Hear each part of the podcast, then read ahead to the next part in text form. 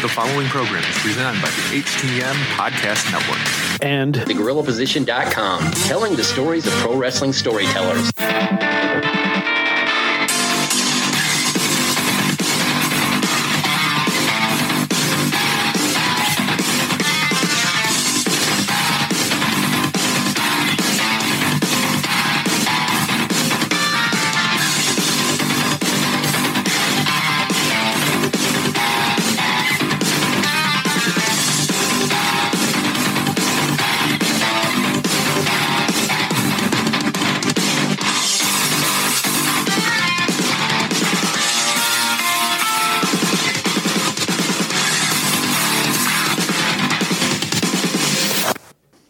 All right, guys, welcome to another episode of Turnbuckle Talk, powered by the GorillaPosition.com and a proud part of the Roar Network. Also presented by the Hitting the Marks Pro Podcast Network. We're sponsored by Collar and elbow ElbowBrand.com, where you can get 10% off when using promo code JK Podcast at the checkout. And in partnership with HypeCityVapors.com, where you can get 15% off all of your e-juice for your vape by using promo code JK Podcast. Also, our newest sponsor, Silly Rabbit Vapes. So, sorry, Silly Rabbit Vape Shop, located right there in Sault Ste. Marie, Ontario, where uh, Carl is. Mention Turnbuckle Talk and get a discount on your vape juice and any hardware that they sell as well. We can be found on Facebook, Instagram, and Twitter by searching at TB Talk Pod. And of course, you can listen to us on Podbean, iTunes, Google Podcasts, Castbox, and all those other podcatchers out there as well. As always, I am Big Joe. And I'm Carl Carafel. All right, Carl, another week has come and gone in the world of professional wrestling. And the biggest thing, at least on my radar, and a lot of really diehard wrestling fans, is not really WWE this week. We're talking about New Japan Pro Wrestling and the G1 Climax Tournament. Now, before we get into too many details here, what is your uh, overall opinion on the G1 Climax? Not not just this year, but just in general, the uh, the actual tournament itself over the years. I mean, the tournament over the years is is a fantastic thing. It always gives fans something to look forward to. New Japan Pro really seems to go out there and do these types of programs for their fans, which really engages them and lets them have almost like a say in kind of what goes on. They really don't have any type of say, but they really engage and they make you feel like you're a part of it. Mm-hmm. It is just an amazing thing. Uh, going back from when when they first started all the way through, and even this year's again did not disappoint. Yeah, and uh, this year especially, it's got some, uh, in particular, star power, which we'll get to. Now, the interesting thing with this tournament, as opposed to other tournaments, is that it takes place over the span of a month, and it's set up into two blocks. We have twenty competitors all together with 10 in each block. And every competitor in each of those block faces everybody else in that particular block. So you get a really nice mix of matches that you have dreamed of seeing and maybe haven't or and some some matchups that uh, wouldn't normally happen in a regular scenario so you get a really nice mix of uh, of of matches here that are actually quite compelling. And given some of the uh, newer talent um, namely John Moxley, which we'll get to. Uh, you know, there's some uh, really interesting matchups set up for them. Now, just to kind of go through some of the upcoming stuff here. So, we've already done the the first night, which we'll we'll get to. We'll do a breakdown of that. But going down the list of some particular matches that really stand out to me, uh, one that is going to be probably best described as almost kind of like two cement blocks kind of coming together. You have Tomohiro Ishii versus Jeff Cobb. Um, that's going to be a, a, pretty insane match. Uh, further down, we have uh, Kazuchika Okada versus Zack Sabre Jr. That is going to be something else. Uh, Hiroshi Tanahashi versus Kenta, which uh, is a Hideo Itami for those of you maybe who aren't familiar. Will Ospreay versus Sanada. That is going to be uh, pretty amazing. Lance Archer, who, who we'll get to shortly, versus Bad Luck Fale. I mean, Jeff Cobb versus John Moxley. Um, Evil, there's going to be Evil versus Sanada because there's been some interesting happen- things happening there. Uh, Zack Sabre Jr. versus Will Ospreay. I mean, just I mean, I could go down this list and just hand pick so many matches that are just like dream match scenarios and just matches that are just going to be spectacular to watch. It's like there, there there's not really any kind of weak links here at all.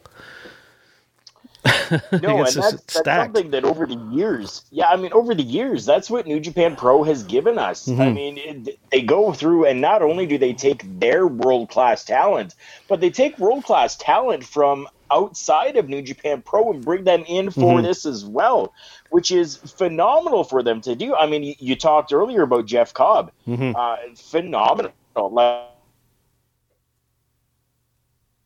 like that's just amazing for Jeff, somebody who's is with like the NWA and of Honor and and you know kind of that for him now to be able to come over and and start doing some more work with New Japan Pro, especially in this type of a tournament setting, is Mhm. phenomenal. Okay, let's go through the first uh, day of matches here, Carl. Now, the, the really, really uh, interesting thing with this is the G1 almost always, to the best of my knowledge, has always taken place right in Japan. This opening night did not take place in Japan. This took place over in the United States of America, over in Dallas at the American Airlines Center. That is pretty monumental and really telling of, uh, you know, just even more so of uh, New Japan venturing over into. Uh, over into the uh, the North American market. And what was really interesting too throughout this match was that um, the the audience very much felt like a New Japan audience in the uh, over in the U.S. It didn't feel like U.S. fans watching a New Japan match. Like the, the audience, they were acting like they, they were they were into it and into it in the right way. It wasn't like a, it was like a WWE crowd there.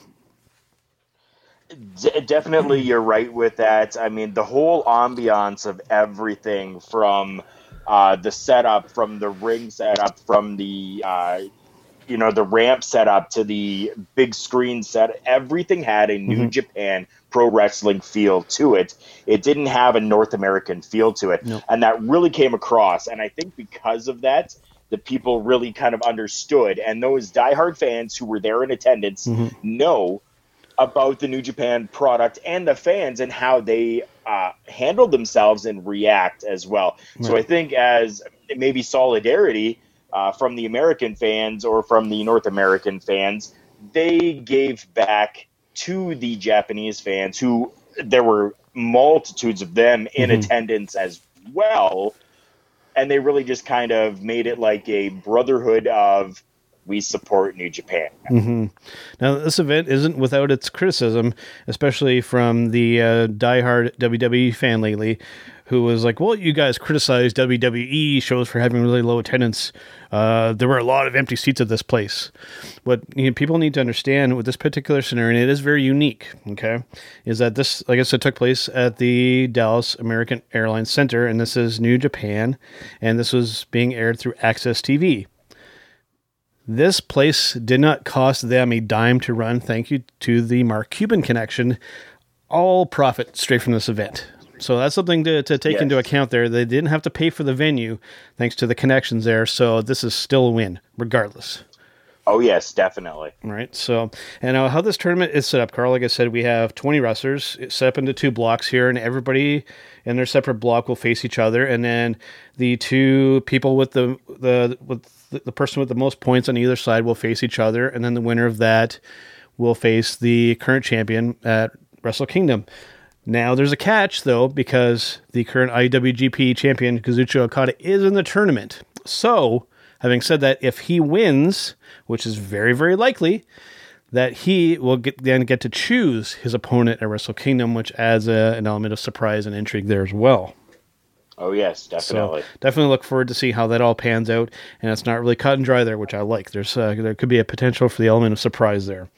So this isn't really a pre-show how they kind of did this. It was just kind of the beginning of the event here. We had an interesting combination of some some veterans mixed in with some young lions, which they call the uh, kind of the up and comers in over in Japan. We had Ren Narita with Jeff Cobb versus Shota Umino and Ishii. So uh, Narita and Umino, um, the young lions, teaming up with these two guys, and it was a really good opening. Um, no, sorry, I'm getting ahead of myself. There was a match before yes, that. yes. We had uh, Roppongi 3K, which is Shonyo versus Guerrillas of Destiny, Tama Tonga, and Tanga Loa. That was the kickoff match, and always entertaining to watch the Guerrillas of Destiny in the ring. They, they're just they're hard hitting, all attitude. I've yet to watch a match that is not exciting with those guys. And I mean, the two of them have been staples with New Japan Pro Wrestling for a long time now. And yeah, I mean, they, they came out there, they put on a phenomenal show with Roppongi 3K. Mm-hmm. They bested them in this match. I mean, Tanga Loa hit a super power bomb from the second rope, Yeah. which allowed then Yeah, Tama cool. Tonga to grab the win, right? So, yeah, just phenomenal matchup to start off the show. Hmm And Show and Yo, they're um, they're junior heavyweights, right? So the fact that they were able to somewhat kind of hold their own against, you know, arguably one of the better tag teams in the world, it, it's a bit of a bigger guy. I mean, uh, that's uh, impressive in itself. Oh, accomplishment. So, of course, Geodude getting the win in that one. Then we got to the match, which uh, I, I kind of jumped the gun a little bit here. We had uh, Jeff Cobb and showed and uh, Ishii with the partners of uh, Narita and Umino. And like I've said uh, before, the New Japan, I really like the, the way they go about this with their um, with their up and coming talent. They refer to them as young lions, and a lot of times you'll see them. You know, they really have to kind of earn their stripes and uh, you know, kind of. Earn their keep. Like a lot of times you'll see them around the ring as well. Um, sometimes they use them for spots and like that. And then they uh, and they dress them all pretty much the same. They have like, the standard kind of black trunks, you know, and they and they, they kind of build them up over time. I've always really really liked that approach to that. And then putting them in with two veterans like this just resulted in a very um, it was a, a really good solid tag team match, and then they get to learn from these guys that are, that have all this experience. It's just it's it's a brilliant uh, approach the way they do it. I, I, I really like that.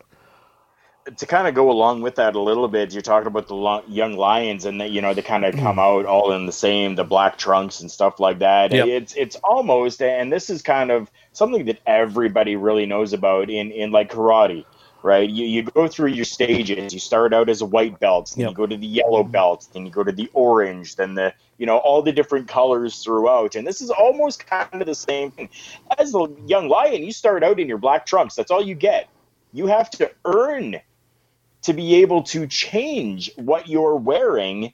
And that is done over time as you train, as you get better, as you, uh, you know, make those wins over the veterans as the young lions. So I love that approach as well. It really kind of shows the humble beginnings of, and then them working their way through. Hmm You know, they really have to earn that gimmick, and then they really kind of build themselves over time, and then they really earn that at the end of the day. And uh, I know it's probably virtually impossible for WWE to go with that approach, but uh, definitely you know, not making a comparison there. I just really dig the New Japan uh, way of doing that. I've always respected that. And uh, Narita and Cobb getting the win over.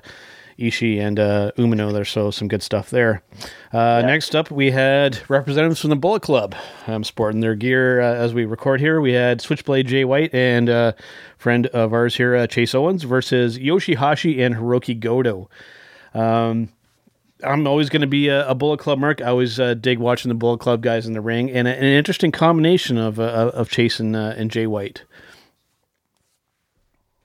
It definitely was. It's not a tag team that we have seen uh, very much of, but the two of them worked together seamlessly. If this is something that we continue to see in the future, I will definitely be happy with that. Um, unfortunately, they did not pick up the win No, but still this was an amazing back and forth match between all the competitors Mm-hmm. and it was it was just very well done and i was i was excited to sit i'm still excited to go back and see it again Yep. uh, like it, it was just phenomenal still the interesting thing with Jay White here because he was, you know, pushed, you know, really, really kind of hard and, and up there pretty fast. And it's almost like they uh, did that kind of out of necessity at the time. And then now it's like the, now they're going back and then building him up the proper way. And I, I kind of get, you know, that they wanted somebody very similar to, to Kenny in that spot. And, uh, now they're actually going to go back and build him up the proper way. I, I think a lot of people, myself included, felt that they jumped the gun a little bit with him. But then again, at the same time, you know, they didn't have a whole lot of choice there. So I get it, and uh, hopefully now they can really, really develop his character into something really cool. yes. I i 100% i agree with that. Yeah. Okay, so next up we had One of the stranger matches, I'll, I'll say for uh, for the evening here, we had Jushin Thunder Liger, of course, one of the most legendary wrestlers of all time, and Juice Robinson and Toru Yano versus Bushi, Shingo, and Naito, which of course is Los Ingobernables de Japón. Lots of shenanigans going on in this match, Carl. Lots of, uh, yeah. it's the, it, was the comedy match. I mean, it was it, it was almost like uh, a dot dot dot spot fest. Yeah. Um, just uh, lots of flying all over the place. Lots of, as you said, shenanigans. Lots of, you know, just just weird, different things happen. Not saying that necessarily it's a really bad thing. No. But it just it seemed very out of character, especially for like Jushin Thunder Liger, uh, Juice Robinson. Mhm. You know, it just seemed very out of character. Yeah. Um, I, almost comedic at times, and I don't know if they were really trying to go for that, but that's kind of how it came across. Well, I think whenever you have Toru Yano in a match, comedy will ensue whether you like it or not. So True. and of course, uh, you know our very own uh, Michael Jargo from Hitting the Marks here.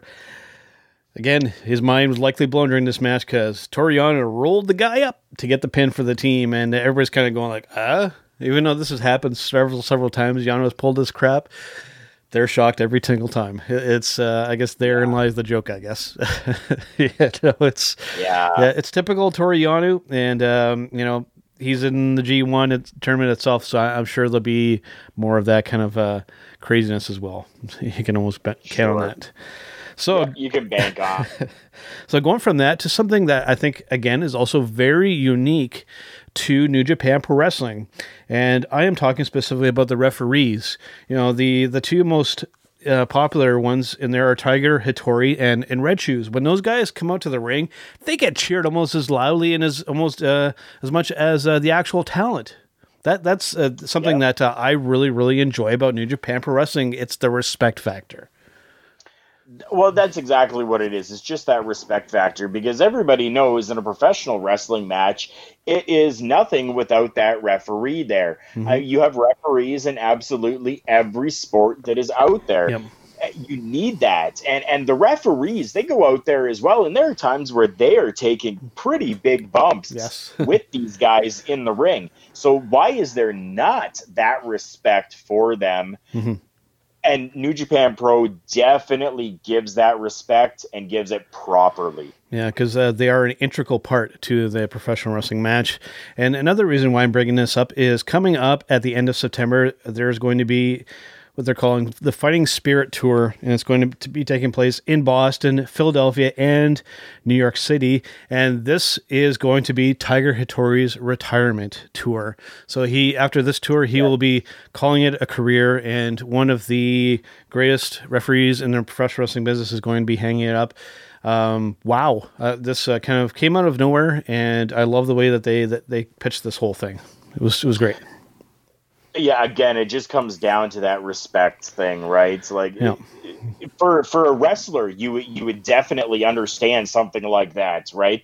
But to see that for a referee, Yeah. it's it's never never seen, and that just shows the amount of respect that the uh, New Japan Pro Wrestling community has for these referees. Yeah, absolutely. Okay, let's get into the meat and potatoes of this uh, of this here. Let's get into these eight block matches here. First up, we have a doozy right off the bat, Carl. We have Will Ospreay versus Lance Archer, who is showing back in the G1 after five years of being away. Wow, that's all I can say. Um, the, right before the bell even hit, you know, Spanish Fly right off the bat. Um, Ospreay does this flip out to the outside and actually clips his head off of the apron, and then and then Archer puts him through a table with ease. It wasn't your typical Japanese table, which is probably hardwood, you know. But uh, they uh, he put him through that table with ease, and just wow, this was like a hard hitting. Archer did this Undertaker like rope uh, rope walk. He even he went further. He probably went halfway around the ring. I was just it was high impact, high octane. These are the kind of matches I like to watch. I do have to mention first off that everything that we talked about before was kind of on the G1 card, Mm-hmm. and now coming into this, they actually call this the G1 proper Yes. So Yeah. really, the the tournament itself is called the G1 proper, and that's what we're into right now. Yep. I have to say, Will Ospreay, I like. he's been around. You know the name. You, you know you know the face. Yep. When Lance Archer came out, Mhm. I had to do it. I'm like, serious? What? Yeah. Who? What? That's Lance. Wow, it was such a change from what we've seen before because we've seen Lance Archer as Lance Hoyt Mm-hmm. before in you know a couple of different promotions. Um, probably most notable would have been uh, in Impact Wrestling, Mhm. where um, he was with Christy Hemme for a while, and Yep. they were doing like that uh, rock and roll type of gimmick. Uh, but that's how I remember Lance Hoyt. hmm So to see him come out with Lance Archer, which he's used before, Yep. but to like my my word, my word, Intimidating, I- right? That that yeah, it, just that. uh, like a mane, he's got like this Yeah. long red mane on him. I was like, wow, like this is intimidation factor taken to the next level right now. Mhm. And this match, if you if you don't see anything else on this card, Yeah.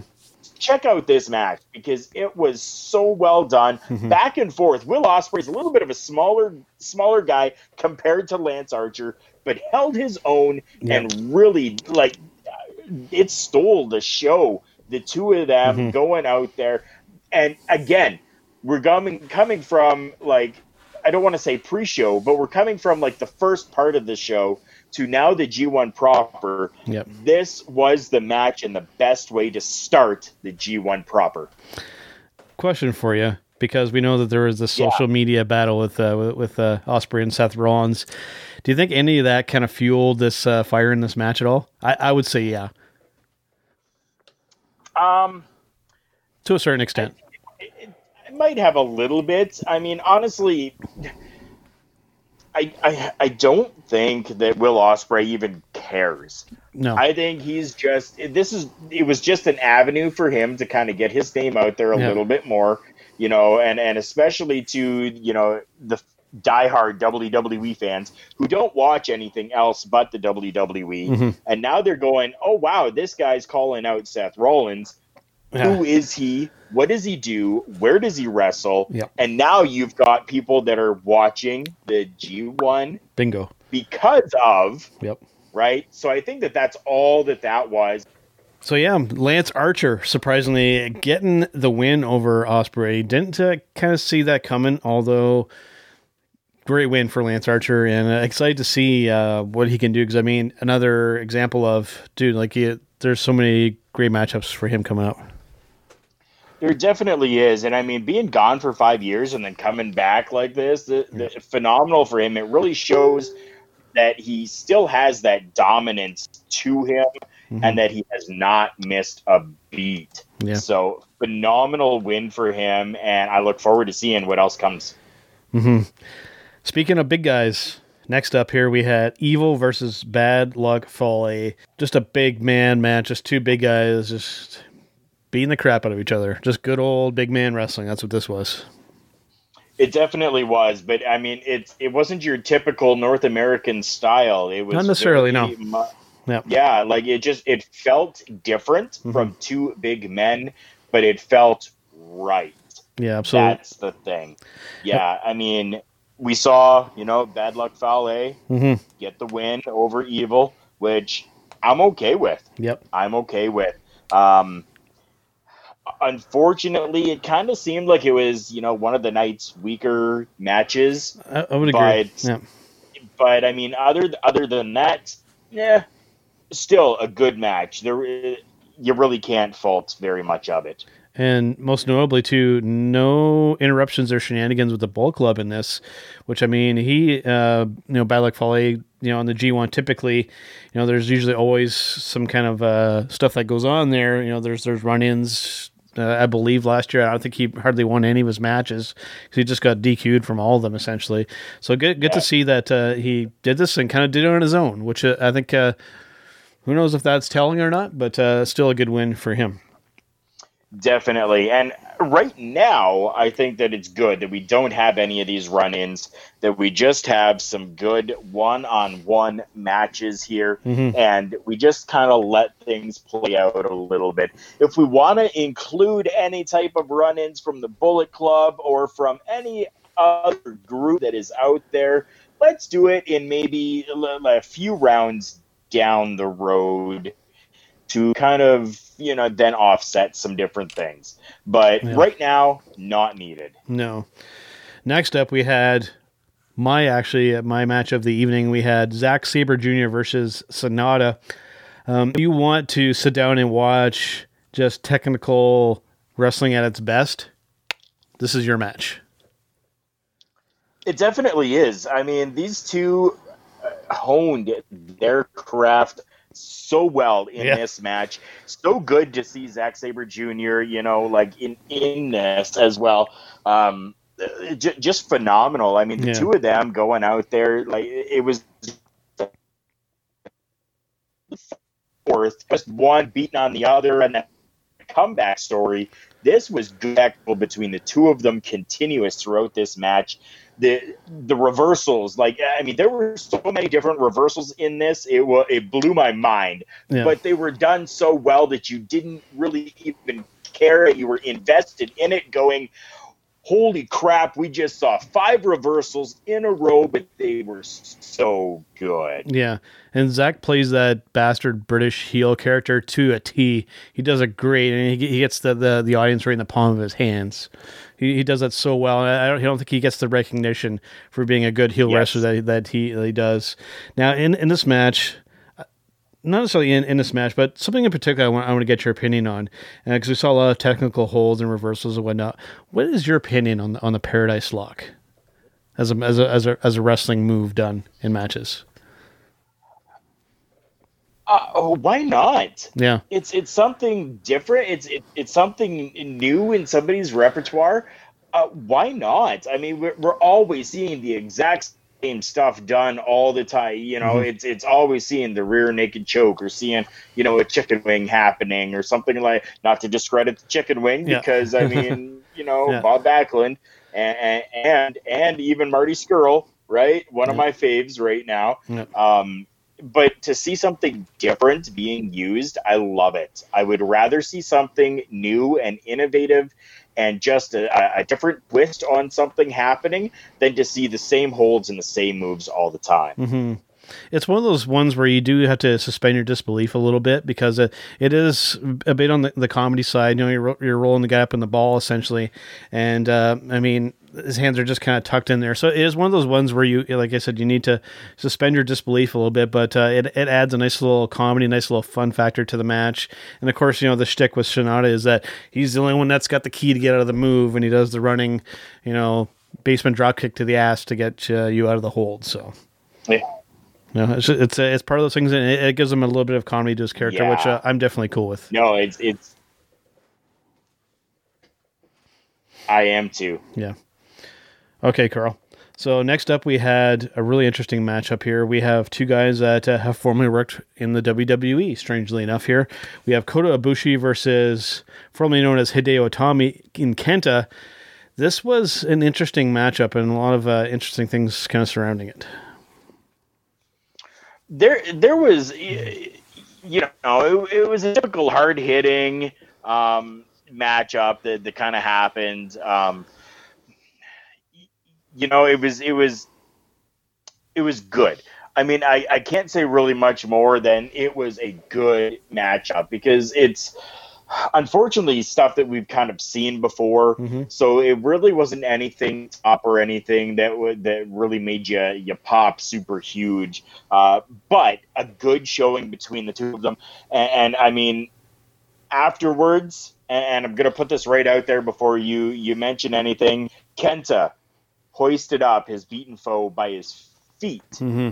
hoisted him up to his feet, and the two of them hugged out of respect for each other, which is phenomenal. I mean, that's something that you see almost as a cliche type of thing in the mm-hmm. WWE because they've made a joke and a mockery of it, especially going back to the Daniel Bryan and Kane situations with the whole and the crowd chanting "Hug it out, hug it Yeah. out." well, it kind of put a little bit of a sour taste on it. But to see these two do it, you could see the respect that they had for each other, Mhm. and that embrace kind of solidified a "I love you, man. Good match. Thank you." hmm It very much uh, for me felt like a like a real showcase for for Kenta, you know, because you know you've been gone for so long and whatnot. Uh, you know, I've even heard uh, some other um, shows and and other people kind of word as it almost felt like a big kind of extended uh, squash match with uh, with Kenta and, and Ibushi. And I think you could kind of make that argument to a certain extent. Uh, you know, Ibushi didn't get a ton of uh, of uh, offense in there, but I, I- think that you know in the bigger scope of things here. I- mean, Ibushi was probably more than willing to uh, put Kenta uh, over to the crowd, you know, given the scenario and whatnot. So, uh, uh, regardless of how you feel about, it, I think it's still a win. And I mean, Kenta back in, in New Japan, and you could see uh, the effect on his body. Uh, his time in WWE, you can still see that scar on his shoulder. I mean, that that is a horrible, horrible looking scar on there, and very, very telling of of his time in WWE. You could tell that, uh, yeah, he had some bad luck and some injuries and whatnot, and uh, that dude just never had a chance to really shine in WWE. Not at all. So good to see him get a win in the first round of the G1 here. Now, Yes. going from that to the last match of the evening, I mean, this could be your headliner for any big wrestling show out there, regardless of whether it's WWE, whether it's New Japan, or it's AEW, you name it. These two guys can headline anywhere they go. I'm talking about Okada and Hiroshi Tanahashi. And dude, this is just in the first round of this G1, and we've got this match. And uh, yeah, just um, I mean, if I were to make a modern day WWE comparison, I guess uh, well we'd have to wind the clock back a little bit. It- It's very much feels like a New Japan version of Randy Orton versus John Cena. Yeah, I mean, you definitely can make that comparison. That that I mean, hundred percent. Um, two of the top stars, and I yeah, I'm saying it. John Cena, Randy Orton, top stars. Yep. I'm I'm I'm only saying it once though, because yeah, I I don't typically say John Cena and star in the same sentence, but we're looking at this going. We know these two guys. We've seen them in main events. We've seen them wrestle each other. We've seen them wrestle everybody else pretty much on the roster. Mhm. We know what they're capable of. They went out there, put on an amazing show like they always do. This is a WrestleMania headline event hmm matchup. It definitely is. Yeah, absolutely. You know, the best way I can kind of describe it, I mean, it wasn't anything hugely spectacular out of this world. It, it was ju- it was just it was your typical good, solid New Japan pro wrestling match with two of the best in the company. That's about the best way I could describe it. I mean, in 10 years from now, are we going to be talking about this particular match? Probably not. But, I mean, you can't be 100% knock it out of the park every single time, but you can still put on a good, solid match, and that's really what this is. It's a first, and it's a first round matchup too, right? So we got to keep yeah, that in mind. Exactly. You know, and, Definitely. and at the end too, something pretty cool happened here. Okada talking to the to the American crowd, and he really got open. He was obviously already over with the crowd, but really endeared himself to the crowd, and even was speaking some English to the crowd, and even had a little bit of fun in there. And I, I thought that that was really cool. And the the crowd reacted the way that they should have, and it all just ended on a really good, solid note. Yeah, it definitely did. And I mean, uh, giving it up for Tanahashi, taking three rainmakers. Yeah. It three rainmake to finally put him away. Um, and then, yeah, like you said, Okada cutting a promo in English following his win, Mhm. saying that the G1 would return to America Yep.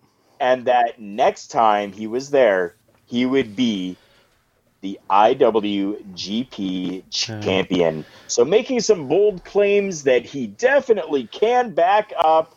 I look forward to the next Climax 29 that's going to happen from Tokyo's hmm Ota General Gymnasium happen on June 13th. Yeah, there's some interesting matchups on that one.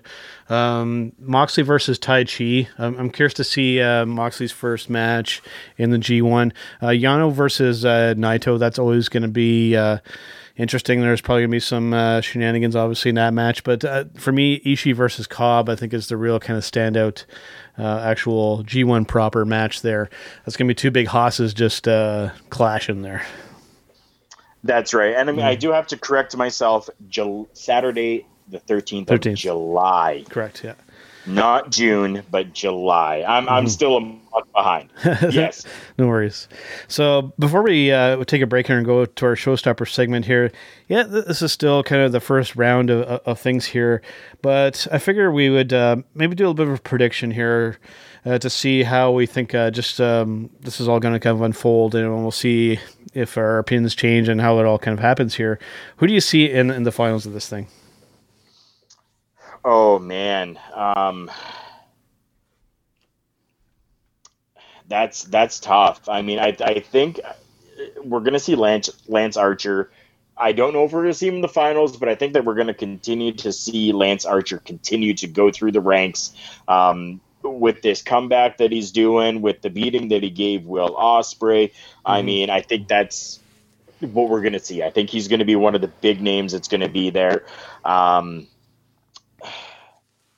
other than that, all the other names you you just kind of look at and go, yeah, they're going to be there. Mm-hmm. Yeah, they're going to, you know, it's it's just one of those. And I think that that that it would be it would be nice if we saw some sort of surprise, you know, like Lance Archer kind of making his way up and collecting all the points. Yeah. Well, speaking of, of surprises, my my prediction is probably going to very much come as a surprise and probably completely out of left field for what anybody's expecting here. So uh, going into this thing, one of, one of the big notable things here was the absence of Minoru Suzuki in this tournament. So what I think that could potentially happen here, just like I said, an out of left field pick here. I think that Okada goes to the end, and I think that uh, he uh, will probably face up against you know somebody. Uh, uh, who could it be possibly in that B block? I'll say maybe. Um, maybe like a Juice Robinson or a Jeff Cobb or something, and he and he gets the win, and he gets his pick of who his opponent's going to be. And I'm going to say that he picks Minoru Suzuki as, as his opponent in that uh, wow. in that Wrestle Kingdom match because Suzuki, like I said, he made it very vocal that he wasn't part of this tournament, and I think that that's how he kind of weasels his way in there. I think Okada was like, okay, it's you, you and me. That's a bold prediction. Yep. And we will have to wait yep. and see. Because there's nothing that says that if he wins that he has to pick somebody from this tournament, if I'm not mistaken. So he, he could he could literally pick anybody. So unless somebody can prove me wrong that he has to pick from this pool of guys. Having you know, so as long as that's not the case, then my pick could may possibly come true. Because I think that's that that right. would be a, an interesting matchup to say the least. Oh, definitely it would be. Okay, Carl, we're going to take a brief break here and we're going to come back with our showstopper segment. And this is going to kind of revolve around, I guess you could say, professional wrestlers and privacy. So stay tuned and we'll be right back here independent contractors in the professional wrestling industry, if you're looking for a way to put the power of the media in your own hands, contact Pinned LLC. Pinned LLC is media and marketing for the professional wrestling industry. It's your one stop, one click online profile, and so much more. With Pinned, you'll receive a full background story, photo gallery, an interview conducted with you, links to all your social media and where you can be booked, and yes, a 60 second custom television commercial all about you. Get more info today. Email pin.biz at gmail.com. That's pin.biz at gmail.com or click the icon at thegorillaposition.com to get more info about Pinned. Remember, get connected, get booked, get pinned. It's me, it's me. It's an B to B. As you can tell in the background, we are out celebrating. That is what we do here at hittingthemarks.com. And I invite everyone to continue to tune in to Turnbuckle Talk, but check out all of our other shows. We have content, especially lit up by the flagship show, Hitting the Marks Pro Wrestling Podcast. You can find that all at hittingthemarks.com. Run.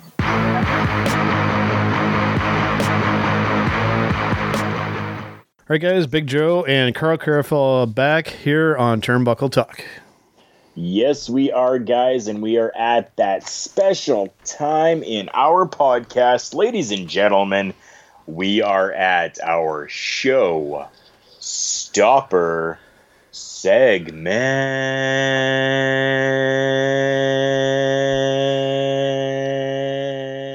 Yeah. I almost thought you said we're gonna we're at our technical difficulty uh, portion of the episode here. Oh, ladies and gentlemen, there has been lots of technical difficulties today. Ugh, one of those days where technology is not our friend today. But I digress here. Let's get to our showstopper. And this revolves around privacy and uh, professional wrestlers. And this all kind of stemmed from an incident that happened on social media where it looked like um, John Cena, he was out in public. It looked like some kind of hardware or jewelry store type of uh, thing here, and a just a random person started video recording him. And uh, this brings up the issue of, you know, is this kind of stuff cool, or you know, do these wrestlers give up a certain degree of privacy when they become famous? See, this is something that's. Uh, it, it's all a personal thing. Mm-hmm. I mean, lots of people will say, uh, "You're famous. You're you're fair game. It doesn't matter. Uh-huh. You're going to be recorded. You're going to be photographed. It doesn't matter." where you are, who you are, doesn't matter. Mm-hmm. Um, then you've got some other people like myself who tend to believe that there should be a little bit of uh, respect with that. I mean, feel for yourself. How would you feel if someone were to come up and just start videotaping yeah. you or just start taking photos of you, you'd be looking at them going, What do you think you're doing? And then you're going to follow it up with punching them in the face. Mm-hmm. Most people. Yeah. Right. Um, I'm kind of local famous here. Mm-hmm. Um, that's been thrown around by other people, yeah. not by myself, yeah. but other people have told me that I'm local famous. Right. For myself, I haven't had that happen thankfully, because I don't know how I would I would really react. Mm-hmm. Um, but if somebody comes up to me and says, "Hey, are you so and so?" I'm like, "Yeah, I definitely am." And if they're like, "Can I get a photo? Can I get a autograph?" You know, something like that. I'm cool with it as mm-hmm. long as you come up to me respectfully and say, "Hey, I listened to your podcast," or right. "Hey, I've seen you wrestle before. Do you mind?" Right? But then there comes the, the the times where if I'm out with my family and we're sitting down having a meal, yeah. No, it's not the time. Respectfully, yeah, respectfully wait until the meal is over. Mm-hmm. If you need to sit there and stare at the table until we're done our meal, don't make it noticeable to me because I will, you know, not be happy about it. But definitely wait until the end of something that's happening, you know, and especially this thing with John Cena had he he gone through this this shop wherever he was and mm. made his purchase and afterwards whatever then the fan went up to him and said i know who you are it would be awesome if i could get a picture with you would that be okay mm-hmm. i'm sure that cena would have been like sure sounds good i'm done mm-hmm. what i'm mm-hmm. doing yeah let's take a quick photo right yeah but but to do it uh, one without the person's knowledge mm-hmm. and two, just to do it to uh, just to do it. you no, yeah, no, definitely not. Uh, not okay. In this particular case, you know, Cena handled it pretty professionally. He handled it very WWE, and let's just put it that way. You know, where he kind of killed them with kindness. You know, he kept saying, "Oh no, no, thank you know, thank you for for not telling me before you started recording me." When I, you know, he didn't get he didn't get too pissed off. You could tell he was you know visibly obviously bothered by the whole situation, but uh, you know, he he handled it very uh, very very low key. You know, and we have seen other scenarios too. You know, I mean, look on Facebook and you've seen, you know, people like Sasha Banks and Finn Balor and stuff where you'll see a, a fan picture with them and then you'll see comments of people going, geez, they don't look too happy there. Uh, they're not very appreciating their fans. I'm like, they, they probably got them after, you know, like a 12 hour flight and then kind of cornered them and said, Hey, can I get a picture with you? You know, and they, and then you see the, the talent slash wrestler and they have kind of that, kind of glazed over look, or almost kind of like a like a Homer Simpson of the Simpsons kind of uh, spaced out or you know glazed over kind of look, and then they when they wonder, oh, why, why do they look that way? Because you probably got them at the wrong time, and then they probably didn't really you know ask properly. You know, historically, I mean, even in this podcast, you know, we've interviewed several wrestlers, and if you are nice to them, and and if you're kind and you and you treat them with respect, they'll likely grant you a, a good portion of their time. But you need to go about that way. You can't just corner them and go, "Can I get a picture and take your video?" You know, you, you, you got to approach it the right way.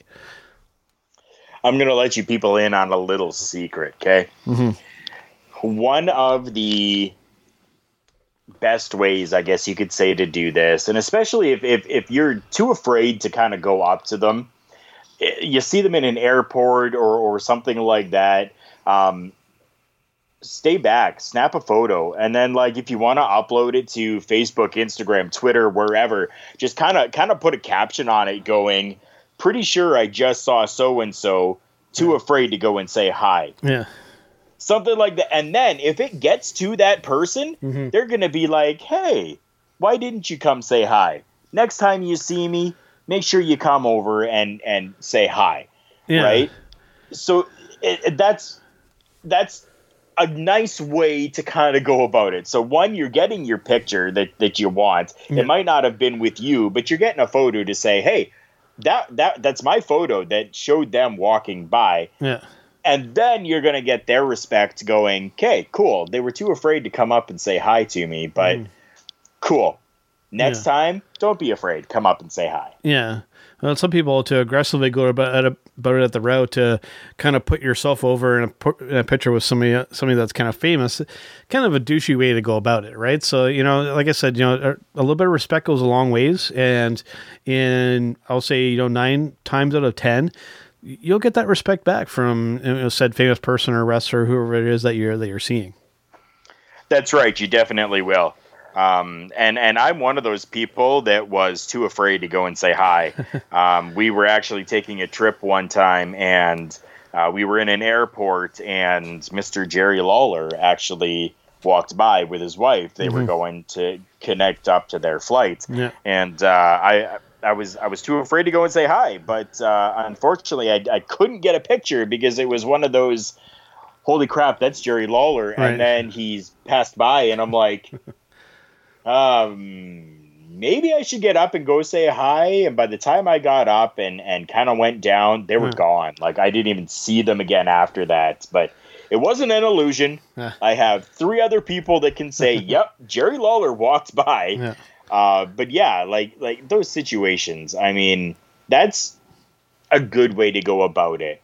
You know, don't plaster it out there going, you know, uh, oh, I, I, I tried to go and meet this person and they wouldn't let me or, or anything like that, right? Like, don't, don't do stuff like that because no. any famous person is going to want their fans to come up to them in a respectful manner and at the right times. That's the most important thing. Yeah, you know, even just at some of these meet and greets at some of these events, sometimes I get a little intimidated to walk up to somebody yeah. and kind of introduce myself. You know, let alone, you know, say walking down the airport or something, where you know I've been to Toronto several times uh, in Pearson Airport, and you you see famous people there on a regular basis, and you know that that's just not a time to to bother somebody like that because they've been traveling probably likely you know for for hours or, or maybe even days at that point you know just there, there's good times and there's bad times to approach people like that. And it's all in uh, in the respect like i said at the end of the day treat them with respect and they will very likely reciprocate that back to you. Definitely all right, Carl. Well, that's a good way to wrap up this uh, very non WWE episode. Thank you all. Thanks to the, the G1 Climax. And uh, just the first night of that, and we got a whole month of this stuff. And there's going to be a ton of good matchups. So looking forward to definitely talking about more about that. But before we wrap up the episode this week, let's uh, hear from our sponsors. Our sponsors include collar and elbow collarandelbowbrand.com. I am wearing again my collar and elbow brand hat. Big Joe is always representing collar and elbow brand because he has the sticker on his microphone. He has some other things placed around his studio there showing collar and elbow brand created by our friend Al Snow go and check out collarandelbowbrand.com. some of the hottest merchandise for the profession. Think of it as the new Under Armour brand for professional wrestling. Check it out. Use our promo code JK Podcast. Not only are you going to get 10% off your entire purchase, including clearance merchandise, but you're also helping our podcast. We get a little bit of a kickback every time you make a purchase. Please go and check them out.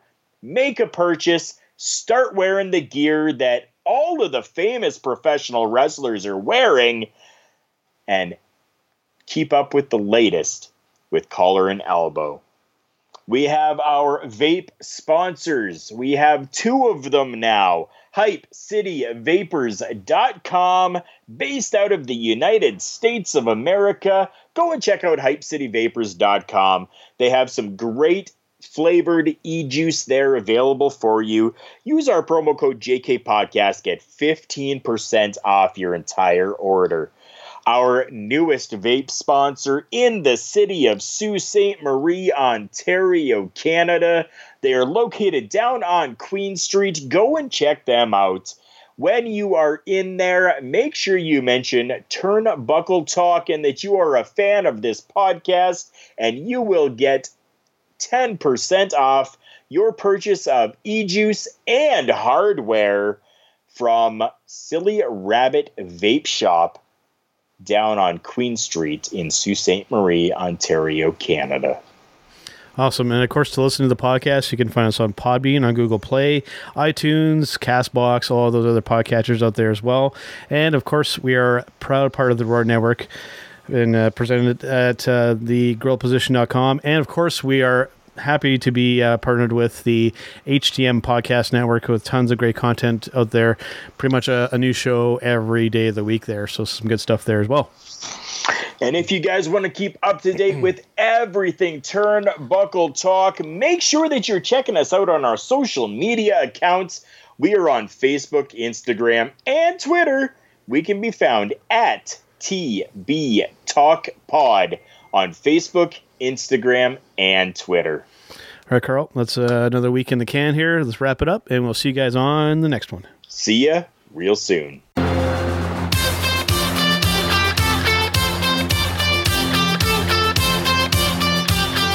Thanks for tuning in to Turnbuckle Talk. This is Vinny DaVinci here with Joe and Carl. All your wrestling information and news coming right at you live here on the podcast.